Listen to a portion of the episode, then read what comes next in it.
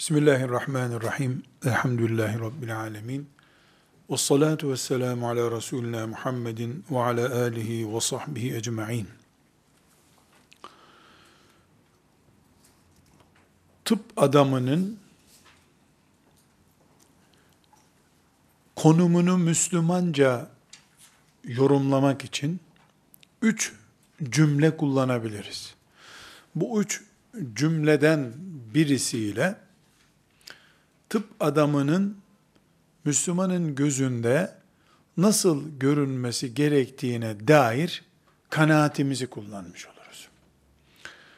Bu şu demek değil. Tıp adamı vasıfsız, zaten kimliği belli değil. Biz bari ona bir kimlik bulalım, öyle demiyoruz. Tıp adamının mesleği belli, işi gücü belli ama biz tıp adamına Allah'ın dinine iman etmiş Müslüman, ahiret gününe inanarak iş yapan bir insan olarak bir yer bulmak zorundayız hayatımızda. Cami imamına yer buluyoruz. O olmasa namazımız olmaz diyoruz. Peygamberin vekili diyoruz. Peygamberin namaz vekili diyoruz. Siyaset adamına yer buluyoruz. Diyoruz ki siyaset adamı Resulullah sallallahu aleyhi ve sellemin cihadını devam ettirecek adamdır diyoruz. Mesela tıp adamına da bir yer bulmamız lazım. Ama önceki derslerde birkaç kere vurguladığımız bir başlığı hatırlatarak tıp adamı kelimesinin bizim için ne anlama geldiğini e, öne koymuş olalım.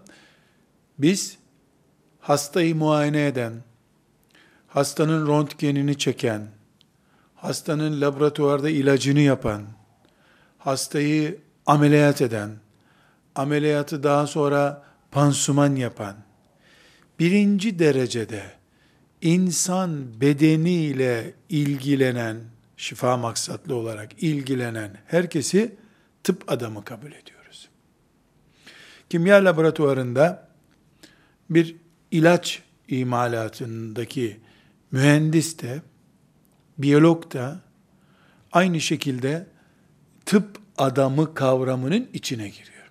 Elbette mesela bir beyin cerrahının tıp adamlığı yüzde yüzken aynı beyin cerrahında işte EEG çeken teknisyen yüzde yetmiş tıp adamıdır diyelim. Veya işte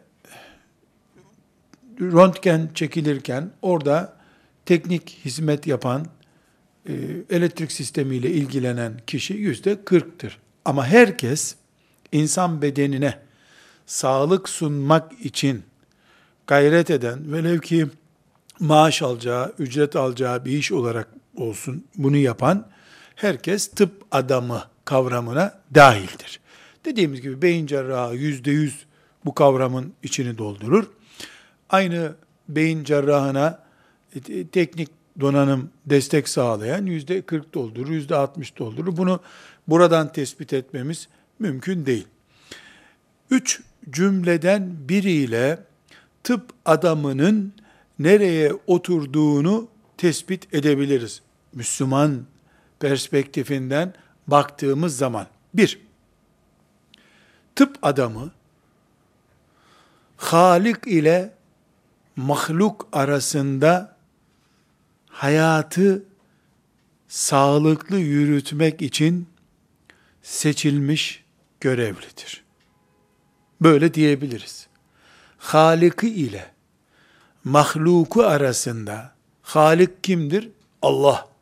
Mahluku kimdir? İnsan. Halik'i ile mahluku arasında sağlık için çalışan, gayret eden denge unsuru, aracı adam.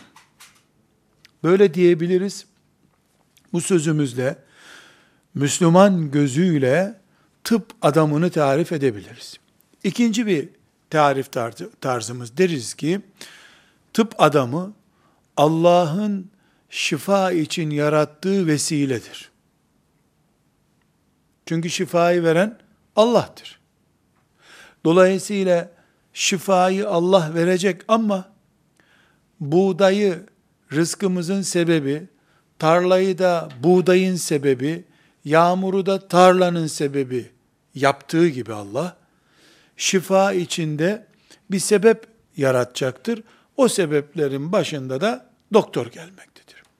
Veya laboratuvarında ilaç imal eden mühendis gelmektedir. Birinci olarak ne dedik?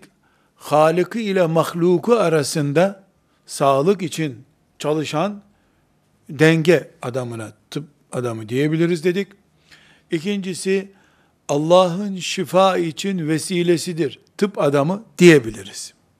Üçüncü tarifimiz ya da tıp adamını Müslüman gözüyle yorumlamak için tespit edeceğimiz üçüncü perspektifimiz ki bunun üzerinden gideceğiz. Bu üçüncü perspektif üzerinden gideceğiz. Tabip, tıp adamı, adını nasıl koyarsak koyalım, Allah'ın mahlukatındaki eminidir. Ne demek emin? Allah'ın emanetini kollayan adam demek. Tabip Allah'ın mahluku üzerindeki eminidir diyoruz. Maaş alıyor. Aylıkla çalışıyor. Muayene ücreti alıyor. Ameliyat parası alıyor. Bunlar tali konular. Ana konu değil bunlar. Engel de değil. Tabibin az veya çok para kazanmasında bir engel yok, bir sorun yok.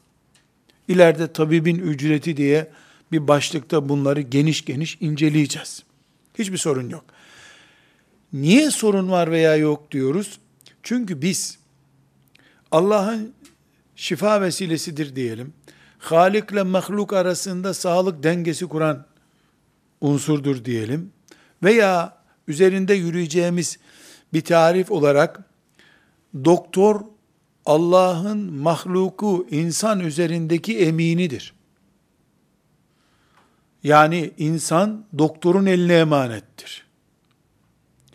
Bu başlığı kullanacaksak eğer, üçüncü tercihimiz, doktora bir kimlik bulalım, Müslümanca ona bir tarif bulalım dediğimiz zaman, bu tarifi kullanacaksak eğer, o zaman emin ilişkisi nasıl bir ilişkidir?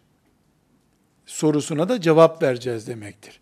Eğer doktor hastayı Allah'ın emaneti kendisini de emin kimse görüyorsa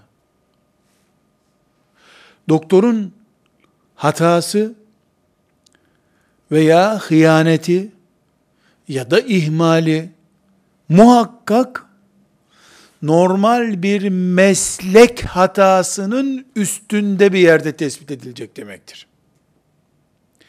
Doktoru biz marangoz, demirci, manav, çiftçi, memur diye bir isimle ancak olsak, marangoz yanlış yaptığı zaman öbür ağaçtan bir daha yapacak, zararını ödeyecek, bitti. O pencereyi takmayacak, o kapıyı takmayacak, başka yapacak deriz.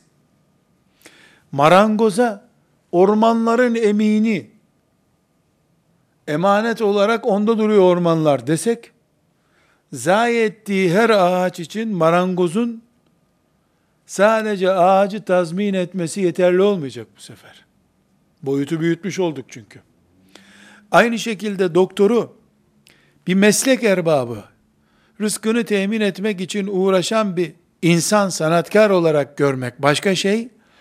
Allah'ın mahluku, mükerrem mahluk, insanı emanet ettiği emini olarak görmek başka bir şeydir. Bunun için daha sonra diyeceğiz ki biz, doktor hastaneye ayağını attığı zaman, ibadet için camiye giren Müslüman gibidir. Velev abdestsiz olsun. Çünkü camide imam, Resulullah sallallahu aleyhi ve sellemin namaz emini olduğu için, muhteşem bir vazife yaptığı gibi,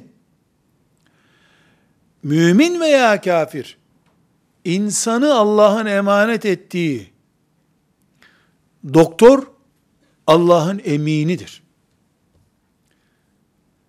Maaş alması imama engel olmadığı gibi namazın kalitesine, kabulüne, aynı şekilde doktorun da bu işten ücret kazanıyor olma, alıyor olması, maişetini temin ediyor olması herhangi bir şekilde doktorumuzun Allah'ın emini insan olmasına mani değildir.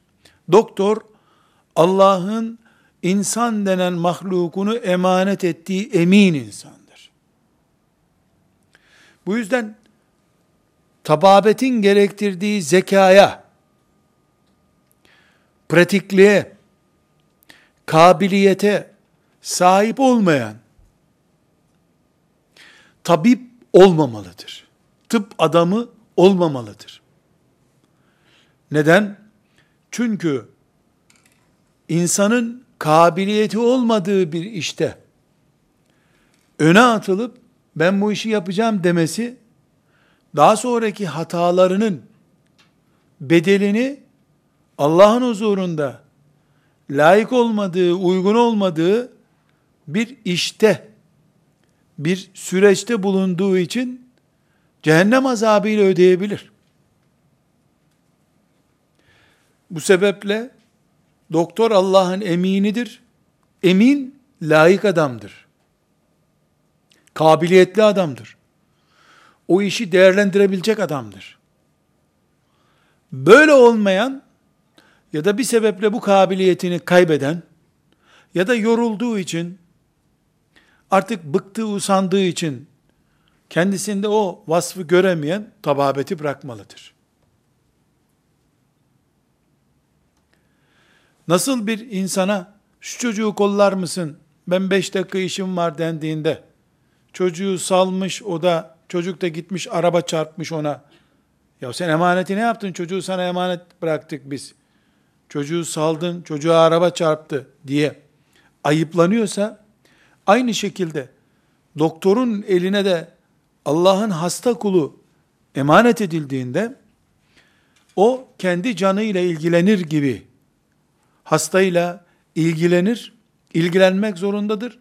Çünkü hastanın sahibi Allah'tır. Her ne kadar hasta Allah'tan gönderildim ben diye önüne çıkmıyorsa da doktor bilir ki bunun sahibi Allah. Çünkü Haliki Allah'tır.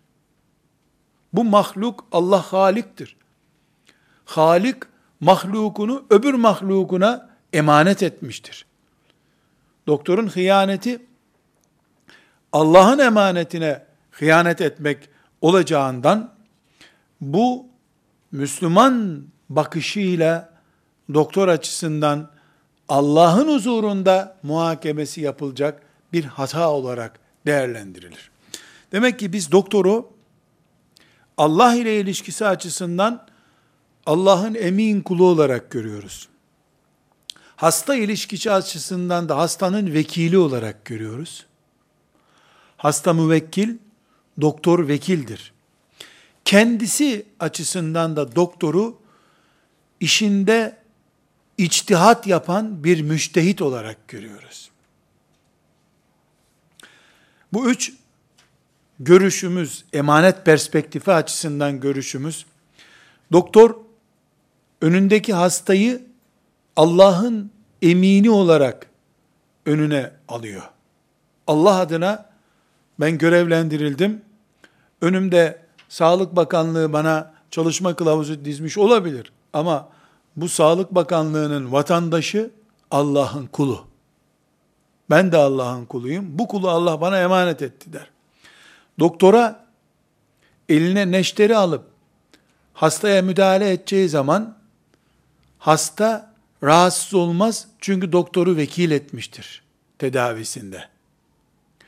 Doktor Bağdat'ta medresesinde oturup içtihat eden, din konusunda bir fikir üretmeye, içtihat üretmeye çalışan Ebu Hanife gibi, talebeleri gibi müştehittir işinde.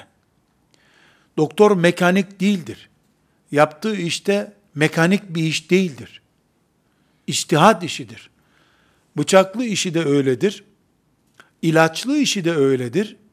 gözlem yazıp rapor tutması işi de öyledir. Doktor iştihad eder. Yüzde yüz ağaç e, kullanıp kapı yapmak gibi değil doktorun işi. Büyük oranda içtihada dayanıyor. Dolayısıyla doktor Allah'ın emini olma, hastanın vekili olma karakterini özümsedikten sonra yaptığı iştihattır. Bu iştihatta hatası Allah'ın affına dahildir. Mantığı eğer hastanın vekili Allah'ın emini mantığı ise doktorun derdi yok demektir. Ama hastaya vekilim, Allah'a eminim şuurunda olmayan bir doktor isabetli işte yapmış olsa e Allah ve peygamber açısından kurallara uymayan birisi olduğu için e, sevap kazanması, ibadet e, ruhlu bir iş yapması herhangi bir şekilde kabul edilebilir değildir. Şimdi eğer biz üç boyut açabiliriz, üç cümleyle tıp adamını tarif edebiliriz dediysek, burada e, üçünde de Allah'ın kulu ile arada denge sağlayan, sağlık dengesi sağlayan adam diyoruz. Veya Allah'ın şifa için yarattığı vesile diyoruz. Yahut da Allah'ın hasta üzerindeki emini diyoruz. Bunların hangisini dersek diyelim, Müslüman olarak ben tabibi, doktoru Allah'la bağlantılı bir iş üzerinde görüyorum demektir. Zaten Müslüman olarak bu hayatta iyi veya kötü, eğri veya doğru hiçbir şeyi Allah'la bağlantısı tutamam ki. Tıbbı nasıl Allah'la bağlantısı olmayan bir iş görebilirim? Kul Allah'ın kulu, dünya Allah'ın dünyası, hayat Allah'ın verdiği bir şey, ölüm Allah'ın elinde olan bir şey. E, bir doktor burada bu kadar her şey Allah'ın olduğu bir yerde doktor tıp tek başına ne olacak ki diye zaten düşünüyorum. Burada eğer biz tabibin emin olduğunu kabul ettiysek ki başka bir vasfı oturtamıyoruz tabibi, o zaman diyoruz ki bir, tıp öğrenmek ibadetlerden bir ibadettir. Hatırlayın İmam Şafii rahmetullahi aleyh e, Kur'an öğrenmek, din öğrenmekten sonra tıp öğrenmek diye bir başlık açmıştı. Bir, tıp öğrenmek ibadettir. Allah için yapılacak işlerdendir. İki, insanı birinci derecede yaşatma mücadelesi demek olan tıp ilmi aynı zamanda insanlığı da en üst düzeyde sahiplenmek demektir. Kulluk olarak ibadettir diyoruz. İnsanlık olarak da en üst düzeyde insanlığı sahiplenmektir diyoruz. Üçüncüsü de eğer biz tıp öğrenmek ibadettir. Tıp öğrenmek insanlığı en üst derecede sahiplenmektir diyorsak, insanlığı sahiplenmek, ibadet yapmak, bütün insanların görevidir. İnsanlıkla ilgim yok hiçbir insan diyemez. Hiçbir Müslüman ben ibadet yapmasam da olur diyemez. Bütün Müslümanlar ibadet ve insanlık kelimesini sahiplenmek zorundadırlar. O zaman tıp bütün insanların üzerine sorumluluktur. Vaciptir din ifadesiyle. Niye vaciptir? E çünkü bu ibadettir diyoruz. Bu insanlıktır diyoruz. İnsanlık neredeyse İslam oradadır.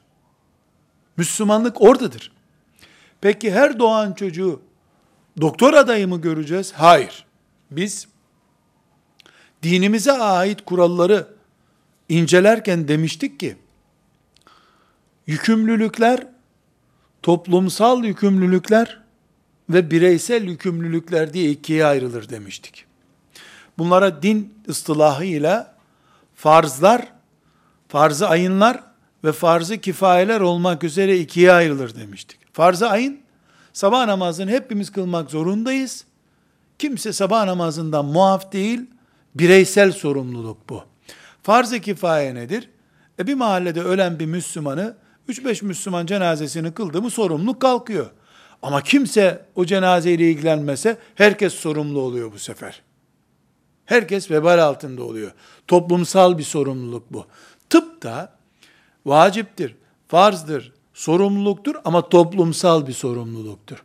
Bütün dünyada beğenenler, hoşuna gidenler değil, tıp ilmi açısından belli e, altyapısı olan, zeka türü olarak, kabiliyet olarak, yani mesela e, el becerisi, parmaklarında e, eksiklik olan veya parmaklarını kullanma yeteneği olmayan birisine cerrahlık eğitimi verilecek hali yok herhalde. Yani bunun gibi belli bir altyapıyı oluşturan e, insanlar seçilip onların tıp ilminde ilerlemesi sağlanmaktadır. Bu da Allah'ın tıpta öğrenilecek şeklinde farz dediğimiz emrinin yerine gelmesi için yeterlidir.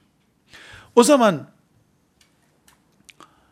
eğer biz tıp talebeleri olarak veya diploma almış doktorlar olarak, tıp adamları olarak, Müslümanlığımız ve mesleğimizi, talebeliğimizi birleştiriyorsak, birleştirmek istiyorsak, talebe olarak ne diyeceğiz? Ben ibadet olan bir işi yapıyorum. Doktor olarak ne diyeceğim?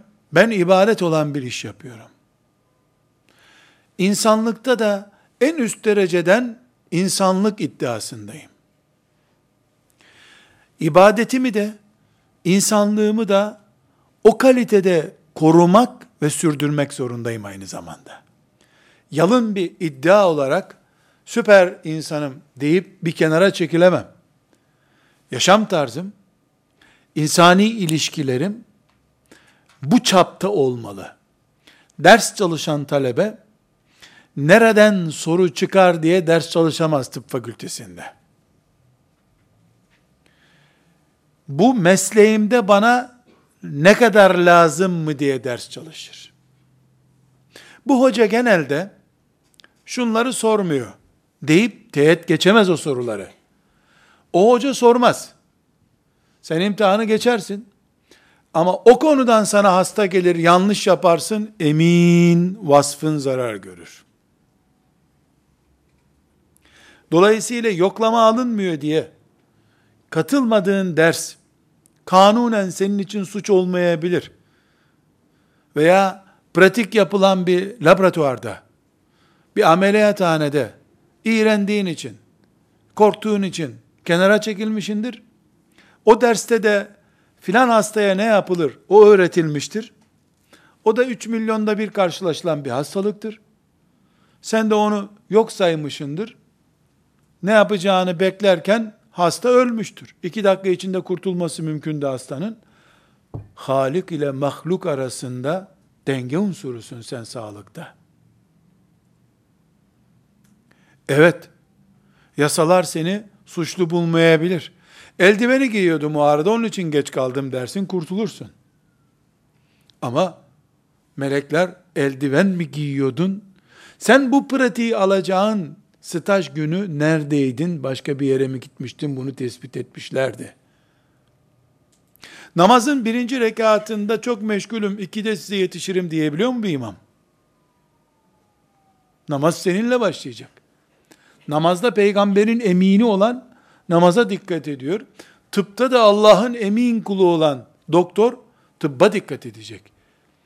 Buna ben belki yasaların zorlamadığı ama bu mantıkla baktığım için ufkumda gördüğüm bir ilave daha yapacağım. 20 sene önce uzmanlık belgesini alan bir doktor 20 seneden beri o uzmanlık dalında dünyada onlarca farklı yenilikten hala haberdar değilse, o, o dalda Müslümanların bedenine müdahale ederken, eminlik karakteri üzerinde sıkıntısı olan bir doktor olarak müdahale etmektedir. İlaç firmalarının tanıtımına göre ilaç kullanan doktorla, bu ilaçları kendisi içecekmiş gibi, kullanacakmış gibi ince ölçüp biçerek ilaç yazan doktor arasında Allah'ın emini olan kulu ile bu hassasiyeti yakalayamayan kulu arasındaki fark vardır. Tababet ibadet ve ibadettir. En yüksek düzeyde insanlığı yakalamaktır derken bir çizgi çiziyoruz biz. Dersten kaytarmak bu çizginin altında kalıyor. Çizginin üstünde de niyet ettim Rabbim senin kullarına vasıflı bir emin olarak hizmet etmek için ileride inşallah sen lütfedersen ey Rabbim diye derse giren talebe çizginin üstünde kalıyor. İmtihanda çıkıp çıkmayacağına göre değil, mesleğim süresince karşıma çıkıp çıkmayacağına göre ders çalışan talebe çizginin üst talebesidir. Diyoruz biz. Elbette yasaların e, belirlediği tıp çalışması bizi ilgilendirmiyor. Kanun koyucu güç, kanun uygulayıcı güç zaten onu takip ediyor ya da etmiyor. Bizim meselemiz mümin olarak, muvahhid bir Müslüman olarak Rabbimin şeriatını en iyi bir şekilde hayata nasıl yansıtırım? Hayatı o pencereden nasıl anlarım? Bunu da dert ediniyorum. Tıp da bu alanlardan bir alan olunca bu pencereden bakıyorum tıbba. Başka türlü de ben haz bulamıyorum hayattan zaten. Benim için bu hayat o zaman kahrı çekilebilir bir yük olmuyor artık. Burada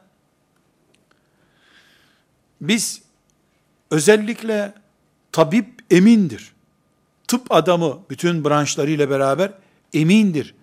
O eminlik de Allah'a karşı emin olmaktır. Dedik.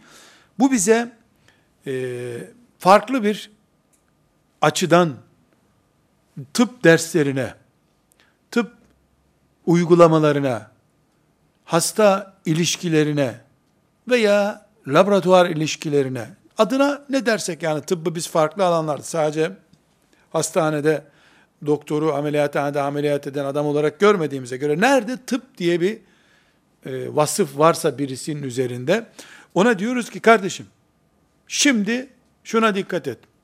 Senin niyetin yaptığın işin Allah katındaki değerini koyacak.